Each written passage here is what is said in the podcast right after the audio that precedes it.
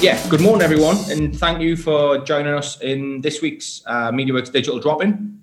So the subject for this week is is going to be uh, evolution or extinction, and and the time you know is the time now for digital transformation, and, and, and what are you kind of doing about that, and, and and how critical is that up your kind of priority list?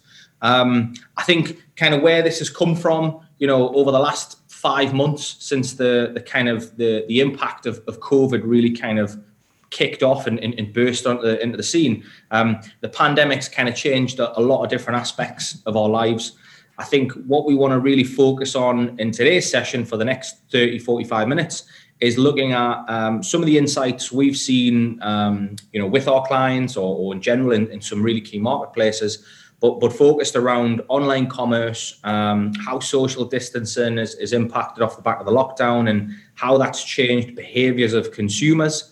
Um, and I suppose ultimately what the role is that digital has to play in that moving forwards, in, in, in what your businesses and your brands need to be thinking about in order to to embrace this this next sort of six, 12 months and and, and survive the, the pandemic. And I suppose not just survive but thrive and, and come out the back end into what what the new normal is going to look like. Um, my name is Brett Jacobson. I'm founder and, and CEO of MediaWorks. Uh, today on the panel, I've got Daniel Hoggan, who is CTO at MediaWorks. Morning, everyone. I've got Paul Mallet, who is managing partner of our Leeds office. Morning, everybody. And we've got Andy Blenkinsop, who is creative director here at MediaWorks. Morning, everybody. Um, so the the kind of format for today, we've got three or four kind of key areas that we want to just chat through, and, and like I said, there'll be Q and A throughout. So just feel free to ask any questions you've got, and then we'll wrap that up with some kind of key summary insights at the end, and, and hopefully have everyone away by by no later than twelve fifteen.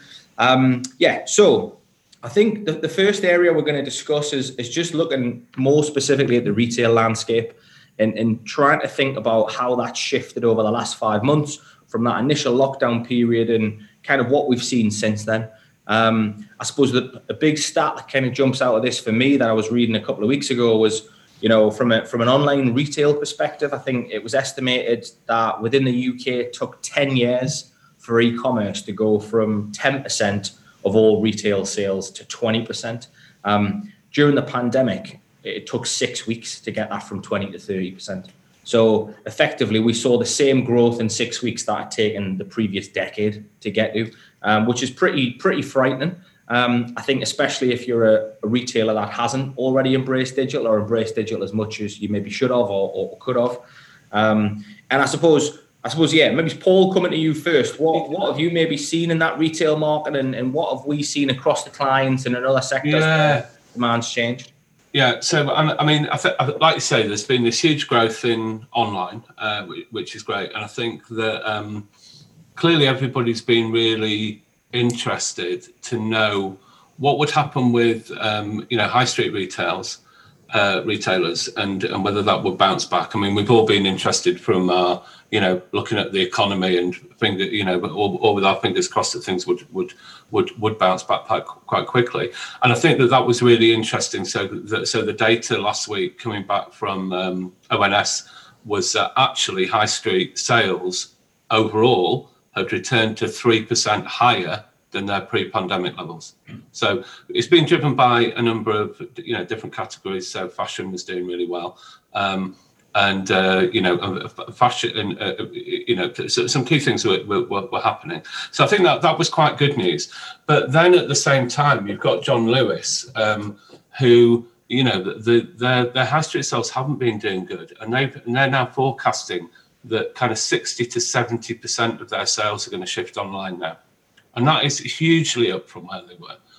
Um, I think you've seen, you know, if we go through the categories about this shift from high street to online. So fashion have gone from 40% to 86% of online sales as a whole category.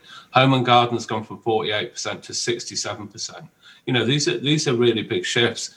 Now, I think really what, what I find interesting in that then is how do, you, how do you make sense of all of that? So yes, if you're a pure online retailer, great, you, you're probably doing better than you ever have done. If you're kind of running a mixture between uh, high street and, um, and, and online, I think it starts to raise really interesting questions about how you plan your calendars. I think is a really interesting one. When are you going to run sales? Are we going to be in one big perma sale now, all the way through Black Friday, Cyber Monday, into Christmas, and then and then New Year? Um, how is this going to relate to trying to encourage people back into the cities to go back to work? You know, we're in, in Leeds. I'm still I'm still working from home, but next week we're back in the office all the time. Uh, am I, uh, you know, am I atypical, or is everybody going to do that? So I, th- I think for me that that's where it's interesting. We're in, we're, in, we're in this world now where we're going to have this blend between the online and the offline. Um, uh, the, the, the the high street isn't doing as badly as people thought, but how is this going to work out as a promotional calendar as a as a you know and, and where where where where where should you be putting your investment at this time? I, th- I think I think that for me is a, the really interesting bit because people will behave, be behaving differently, and um, you know Christmas might feel a bit different this year. I don't know. So I think those are the key things to look out for. Definitely, no. I mean that's that, that's a really interesting point, Paul. I think you know adapting and overcoming that, and just I suppose just watching for those kind of changing trends is going to be key for all retailers. That normal calendar isn't going to be in play. Um, so yeah, they've got to be prepared for to overcome those. I think I suppose Dan, maybe it's coming to you in terms of what approach you've seen from brands in terms of driving like that digital approach forward and not so much having to battle and contend with them offline challenges. Yeah, I think as Paul said, you know, a lot has changed and i think there's been a lot of you know reactionary short-term projects that people have done. How can we use digitals to, to, to get us through this period? I think now it's about that shift to, to long-term and a strategic view on where does digital fit i think you know we've seen it a lot and it's really high on the agenda but it's it's how do we look at this from a long-term view and, and how does digital strategically fit within the organization I think you know we, we seen last week Frasers Group, so the, the the company that owns Sports Direct, House of Fraser, they publicly committed that they're going to put 100 million pounds behind digital and transforming the business that is very much a high street first brand to be very digital first. And I think that is the shift that we're going to be seeing across the board. And I think, you know, to give that kind of context, and, and we've touched on once before, is Primark weren't geared towards digital first. They had no way of delivering that. And we've seen the impact it had on them. It was 650 million pound per month they lost by having the doors closed because of lockdown. So I think for me, it, it's just that idea that the view on offline bricks and mortar and online is, is going to come to the forefront, and it's going to be understanding how you become digital first and supported by offline rather than necessarily being a high street brand that, that has a, an online presence. And as Paul said, the shift really is towards people buying online. So it, it's how you look at that as a strategic piece and how you can kind of work towards that vision of becoming digital first. Yeah, and like you said, Dan, that's not going to be something you know a lot of these larger brands can do overnight. It's going to be a considerable investment. You know, like you say with the likes of Frasers Group, putting you know 100 million aside for something like that. Who, like you say, were very very focused on the high street. Um, I, I, mean, Paul, we've had a couple of questions just come in there while we're on it. We might as well get at them. Yeah, uh, I, I, mean, I, I, do think it's really interesting. So, so uh, anonymous attendee, snappy, snappy title. I always like people who've got a good name for a, a panel. Um, so, how much uh, has geography played its part, and how is that going to affect things? So, for example, footfall being down more in Leeds and say Wakefield, for example. So, so locally, you see you've seen these the, these impacts.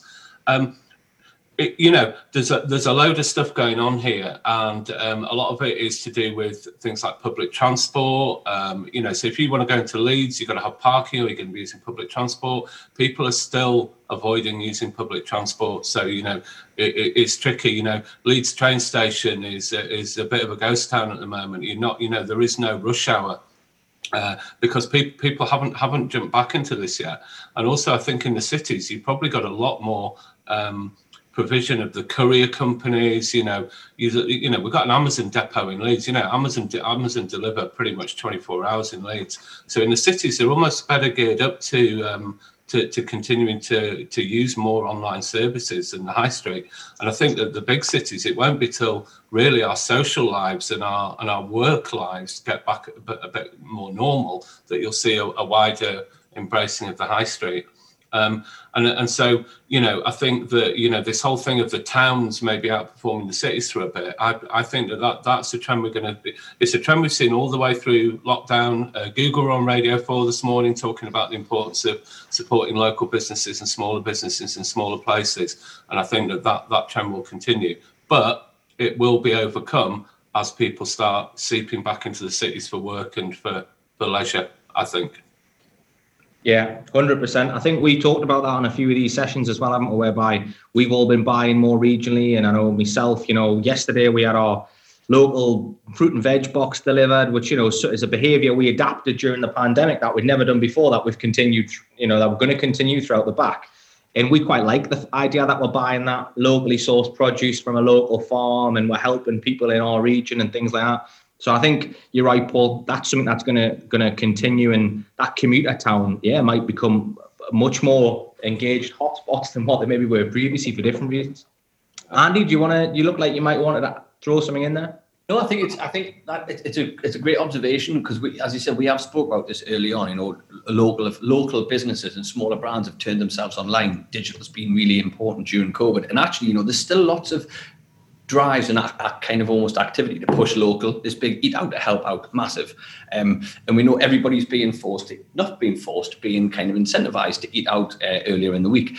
And we in our in the hospitality sector, we've got a lot of people where their online booking engines has, has been through the roof. So digital has then played that huge part to support the incentive to to kind of make sure that we are getting the tables and there's a lot more restrictions around how you can book, where you can go. So online even though that's a bricks and mortar activity, online is playing a huge part in making that accessible and opening that up to allow it to encourage and drive that footfall at a local level. So I think again, it's, just a, a, huge, I suppose, a, a, good example of where digital and offline are, are, playing a huge part in driving bricks to water. But if the on if the online experience isn't there, you're not going to get the people through the through the restaurant or the bar. So, yeah. and, and what Google was saying on the radio this morning, I mean, obviously it was a sales pitch for Google, but um, but they said, you know, it's so important to driving the local economy. Then is your Google Maps listings, making sure people you know you're, you're open. Do you have any delivery services that go with it? So again, e- even in that driving the real, the you know, the high street economy, but in small towns, that your digital footprint is going to be critical to to make that happen.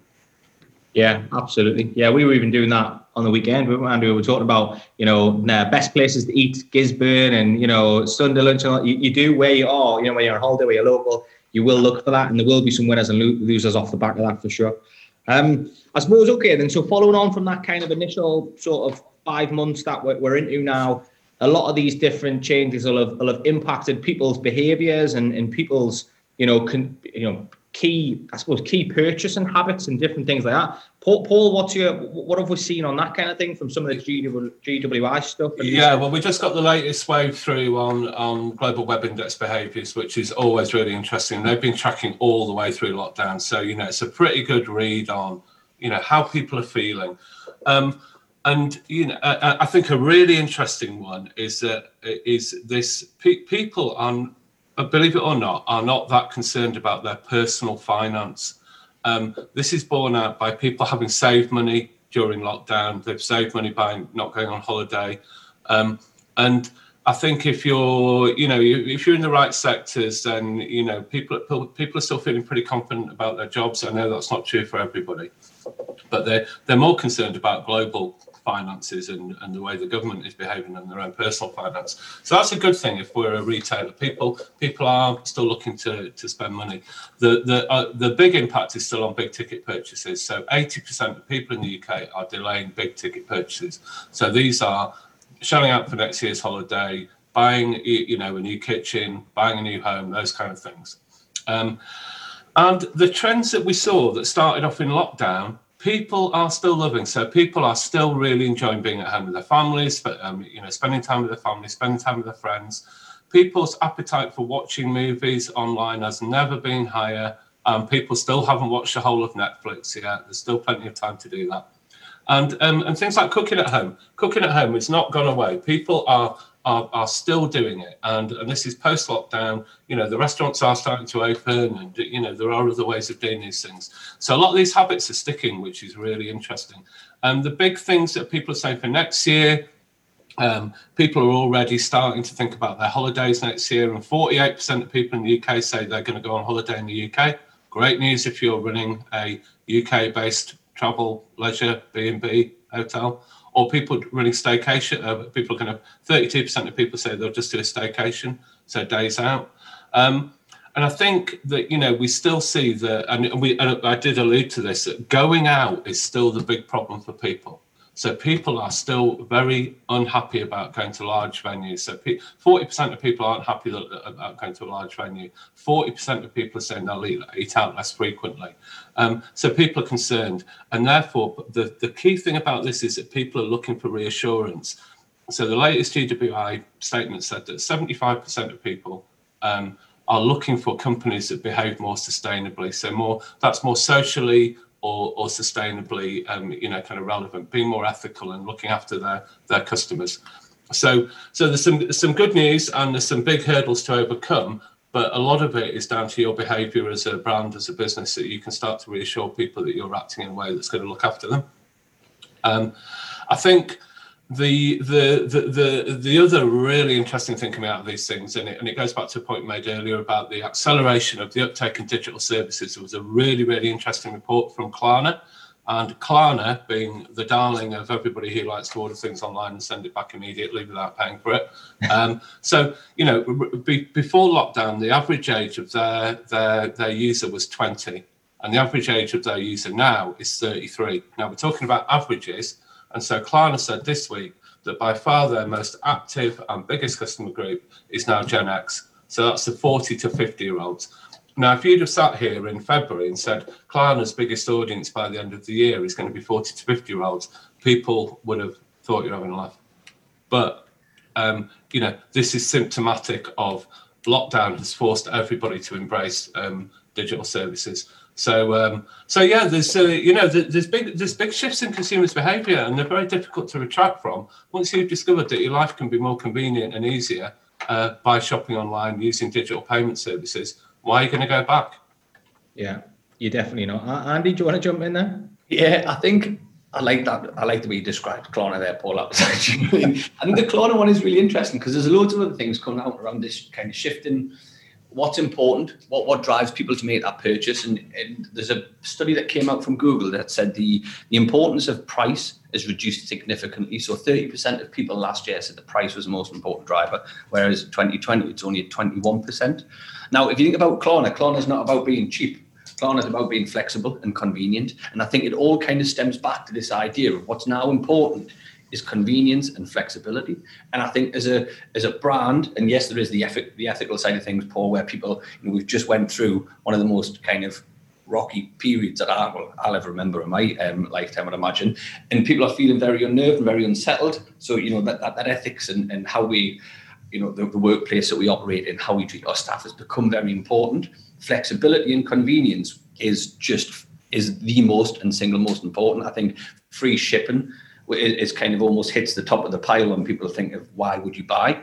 So I think it's about right. Okay, we know those those behaviours are there, but it's then what do we do about it and how do we act upon it? And it's about making sure that all of these things that are now extremely important are at the forefront of all of your journeys. And you can, and you, if you are making some business change, communicate it at all at all at all times. You know, when it goes back to traditional e-commerce, you know, are we shouting about free shipping? Are we shouting about extended returns policy? Because one of the biggest um, deterrents, I would imagine, is getting something and then sending it back. It's a nightmare, isn't it? And that's why I would always go in stores opposed to online. But if price isn't important and it's about flexibility, then that's the, that for me is the main driver that brands need to do on a small scale of just communicating it. But then actually, how can we be more flexible? How can we enrich the buying experience in order to drive more? And I think that's kind of what everyone needs to look at. Yeah. Yeah. I think the, the other, yeah. So I was going to say, I think the other thing to add is that you know behaviors have changed, but some behaviors have significantly changed, which have really impacted industries. Paul, you mentioned staycations. I think you know that that's how people have shifted in terms of a mindset, but actually that's had a huge impact on the travel industry. So it, it's really looking at that. And if you are within these types of sectors, how can you use digital and messaging and creative to to change that kind of positioning? You know, I think you know, there's a quote from the, the founder of Airbnb that said it took them 12 years to, to build and they lost nearly lost it all within six weeks. It was actually, you know, as a business, they really looked at that from a, a viewpoint of what do we offer and saying how are people changing and focused on, you know, how do we do in, in country. You know, people not going to go abroad anymore, but we're going to use our service differently. And actually, how do we use messaging within the app to talk about things like deep cleans and what they're actually doing to commit to to making people safe? So it's all about this idea of pivoting for some businesses as well. You know, there's some people that that are doing doing okay. There's others that are doing well and, and they're seeing a bit of an uplift. Then there's others that are really declining. So it's how can you you use digital help you pivot there and, and all of those different parts of that ecosystem from you know how people engage with you through to how you position the brand is, is really important. Dan, that's really interesting. I think well, all, all, all three guys. I think that's really really interesting in terms of how how brands are kind of you know altering how they're positioning themselves. I suppose is there is there any specific areas sort of related to digital which we're seeing kind of have had a, a bigger transformation than others or scaling up in certain areas? Yeah, I think I think for me, apps is one of the standouts. Um, you know, there, was there was you know a few years ago a massive rise and apps were really important, and then there was a bit of a decline, and it was you know maybe apps aren't as great, but we've seen notably during the, the kind of lockdown period that the apps have massively grown in terms of the, the, the way people are engaging with them, downloading them, use them to, to interact with brands.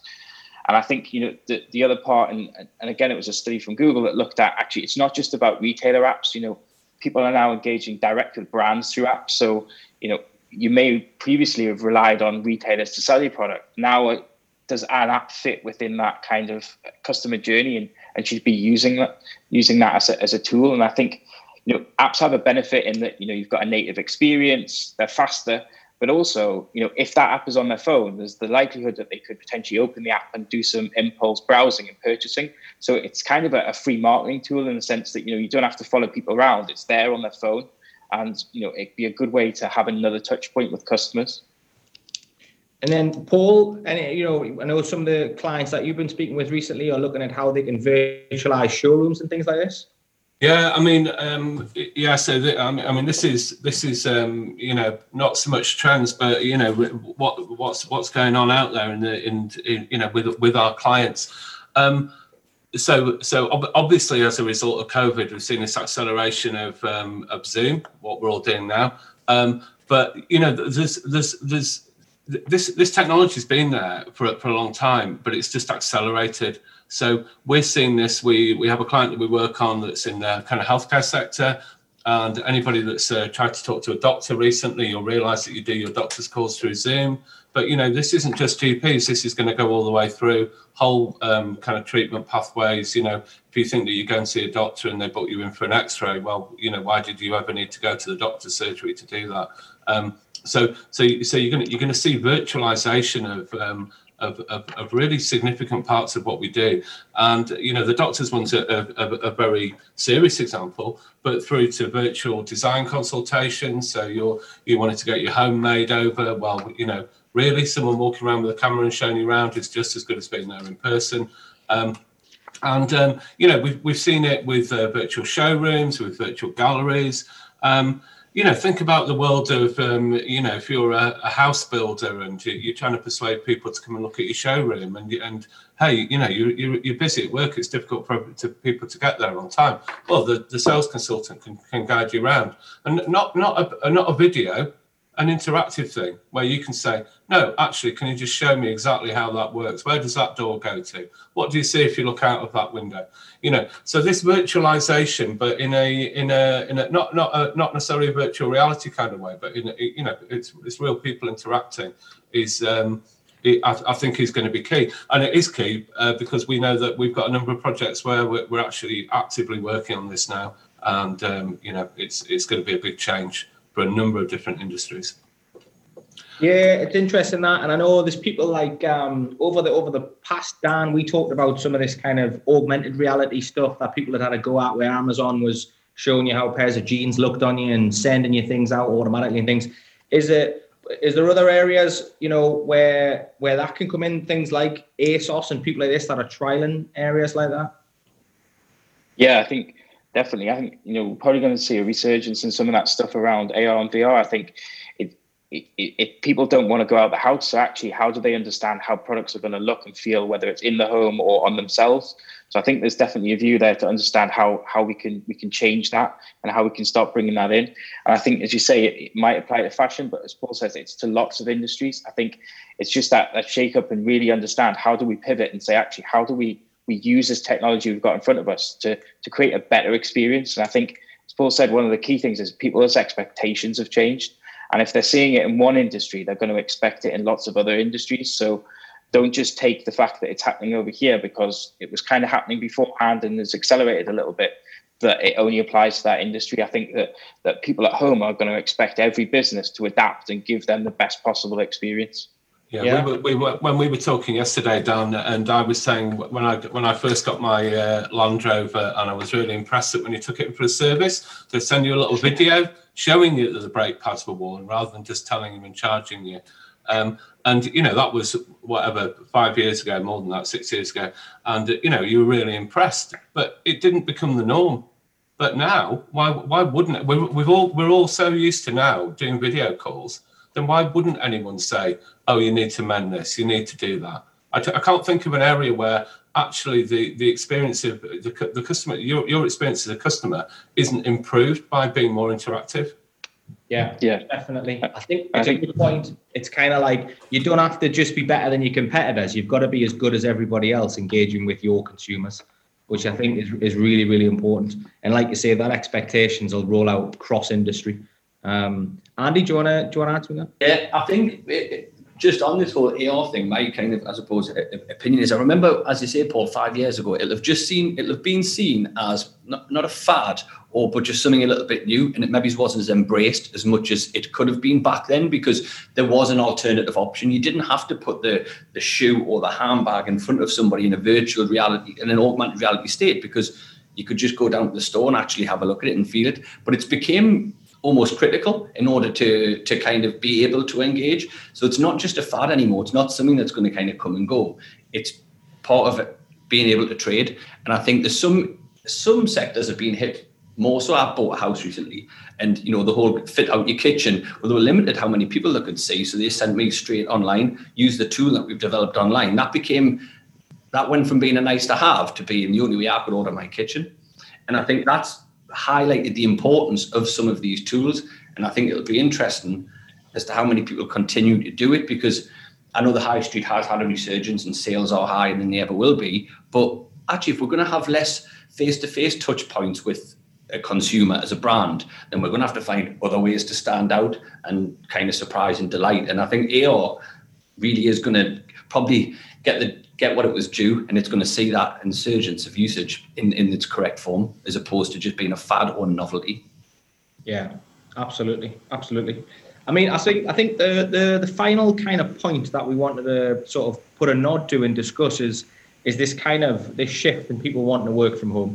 So obviously, a lot of businesses that were fortunate enough to to kind of digitize their workforce and have people operating, you know, from home, you know, throughout the pandemic, such as ourselves, you know, of, of kind of it, there's been some pros and cons of that, and they've introduced new ways, new flexibility for for the workforce that should definitely be embraced moving forwards. But what's the uh, I think what was it? Forty percent of people I think we saw stat the other day want to work from home permanently now. Um, you know, and I think that there probably needs to be a balance in, in my view as a kind of as a business owner, as somebody who's in a creative and digital sector. It's great to have people in a room and around a table at times, you know, and, and that'll never be replaced that personally you know, for a long time. But I think, um, but there is a lot of benefits to that.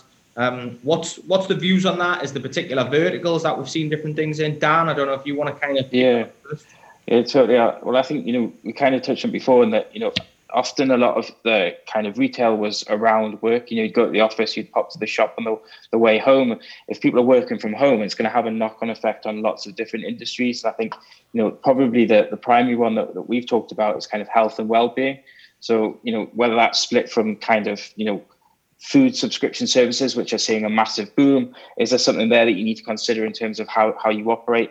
I think the other piece is kind of working out from home, you know, fitness and we're seeing a massive change. People don't want to leave, as Paul was saying, their homes for, from a safety point of view. So gyms are seeing that kind of shift that they're, they're not getting people in. So actually, how do they pivot again and use digital? So things like you know a, a, fitness app or a subscription service, and we're even seeing you know big players like Apple. There's, there's rumors that they're going to bring out a model that allows you to have some kind of uh, fitness subscription service. So actually, the, the, these are big kind of macro trends that big brands are seeing. It's it's how do you make sure you, you understand what the customer wants and, and adapt to that. And I think you know health and well-being definitely is one of the primary ones because people are concerned when they're, they're working from home that they're not getting out, they're not getting fresh air, they're not getting the exercise that they might if they went out. So it's understanding what the impact would be if people do work from home and how that will knock onto your business and, and how you would overcome any of those obstacles. Definitely, definitely. And Paul, I mean, uh, uh, kind of, I know we've we've run probably in a different space, more like sort of training and personal development education. We've we've run a few short courses recently where we've had crazy success on that. Do you want to? What do you think yeah. the impact? I mean, I mean, again, you know, more data coming through. So, sixty percent of Gen Z and millennials are looking to enrol in online learning. Um, you know, that that's that's a crazy figure. And again, I would just put this back to this change in experience. Um, I, I, think I think if if you really sit down and think about it, that you know we were used to a world of YouTube where you could learn how to plaster a wall, or learn how to change the light bulb in your car, or learn how to get a certain look with makeup or or whatever. But it was always just one way.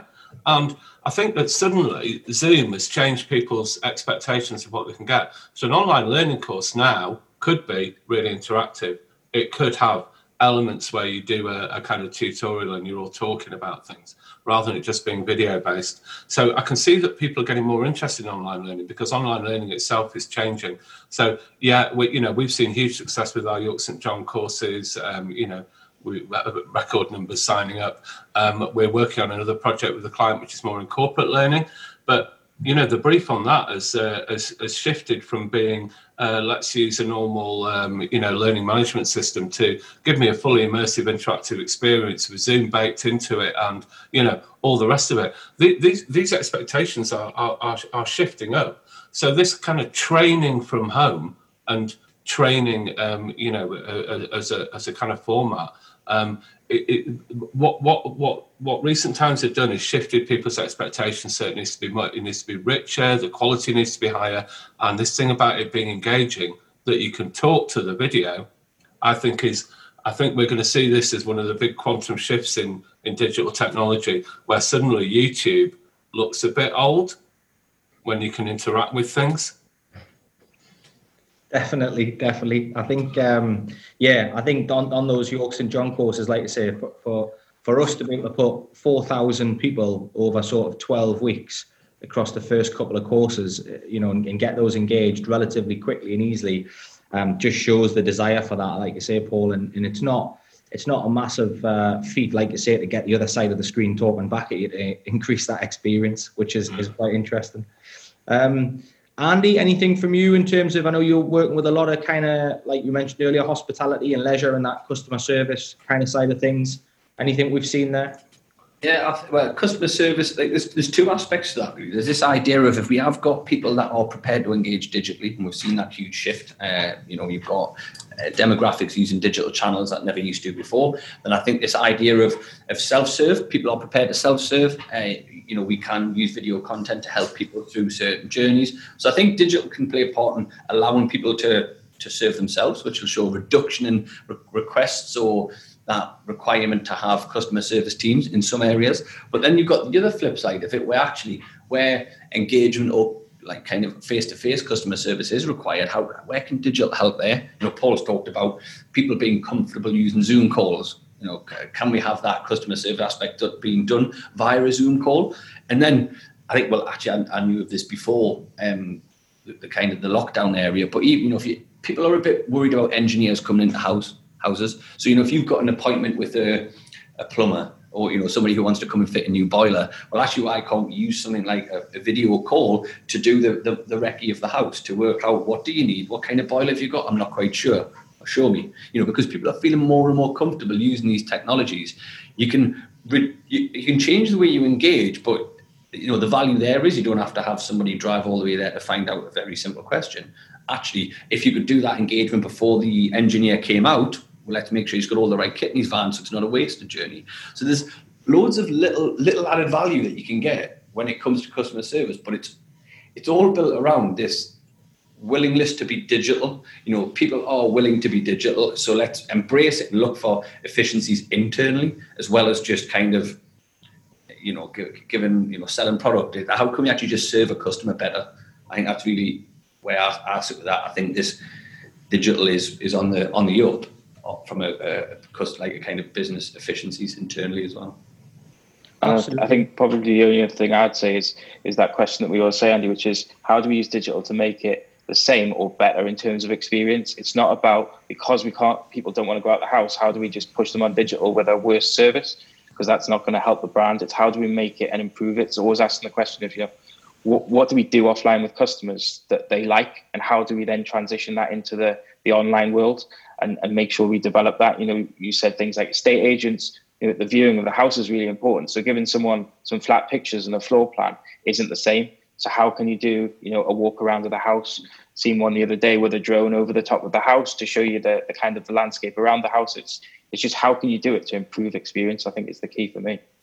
Yeah, offer offer a offer a, a digital choice as good as, um, and but you can not better. Yeah, definitely do it better. Yeah, not a worse alternative. Yeah, absolutely. Um, Paul, anything you want to add to that before we kind of wrap up?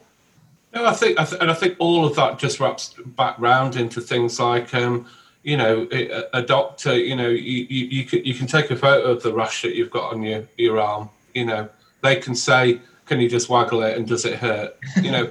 it, it is it like you say it's the same but it's better because you're doing it in your home you haven't had the inconvenience of having to go out park put, herd the kids around or you know whatever, whatever it is so i think i think i think that's a really really good bit of advice is that you know it always has to be the same. Uh, you know, it's equally as good. But but if you can then make it better and, work out why it's better, um, uh, then yeah, you're on to, onto a winner. And I think we'll see it across every sector, but driven by this technological shift that that the, the the kind of lockdown has has has, has brought on us all. Awesome, absolutely. Okay, guys. Well, um, I think in terms of time, I think that's that's almost us. I think just a quick quick summary from me. I think you know, some of the key areas. I think don't forget that stat around, you know, how we've shifted, you know, 50% growth in, in e-tail sales of, of general retail during six weeks. That took 10 years to do previously, going from that 20 to 30% growth. I think that's phenomenal, and you need to be making sure that that growth's only going to go in one direction. So your business needs to be prepared for that moving forwards. It's definitely not going to go back to 20. Um, so I think that'll be key. I think as Paul touched on, you know, be, be aware of that evolving promotional calendar and those, you know, is there four or five Black Fridays in a year now, not one or two? And are you ready for those? And what your business doing to, to, to embrace that? I think digital first, obviously, it's a bit of a no-brainer, but it's going to be key in, in all sectors. And the likes of Dan pointing out that Fraser groups are allocating, you know, 100 million pound sums to start attacking this area. It's a it's a big challenge for a lot of people. So make sure you're getting at this early and you're putting out big plans because that's what you're going to need to solve solve a big problem. Um, I think buying local will still be key. You know, flagged a few of those things, and that that convenience element and that supporting local businesses is still going to be there, and and hopefully, so if you are a smaller business, you need to be making sure that you're embracing that and taking advantage of some of those quick wins, like with Google Map listings and social pages updating, you know, locations and delivery times, etc. So do the easy things well, and you'll probably benefit yourself there. Don't don't ignore those. Um, I think a key point is price isn't the biggest buying factor now, which is is probably a full swing from where we were in maybe December 2019. You know, so within six months, that's went from number one to maybe number three or four in terms of a buying decision, which is it's got to be a positive thing for for, for retail and, and for anybody really who's who's selling a product or a service. But think about those things that are number number one important, and, and think about that convenience element, deliveries, you know, extended returns, things like that, and also the softer bits around how is your business treating your staff and your customers and how ethically and socially responsible are you being? Because that's now a massive buying factor um, don't forget those silver surfers as they've been known in the past from you know the facebooks etc you know gen x this 40 to 50 year old age category are now coming online in the you know swathes so make sure you're adapting to those make sure you're targeting them and capturing those and i think a lot of these behaviors are still evolving so don't think the impact's been had. I think we're always seeing new behaviours and new impacts. So you know you've still got an opportunity to pivot your business if you haven't already made a made a shift to accommodate these new behaviours.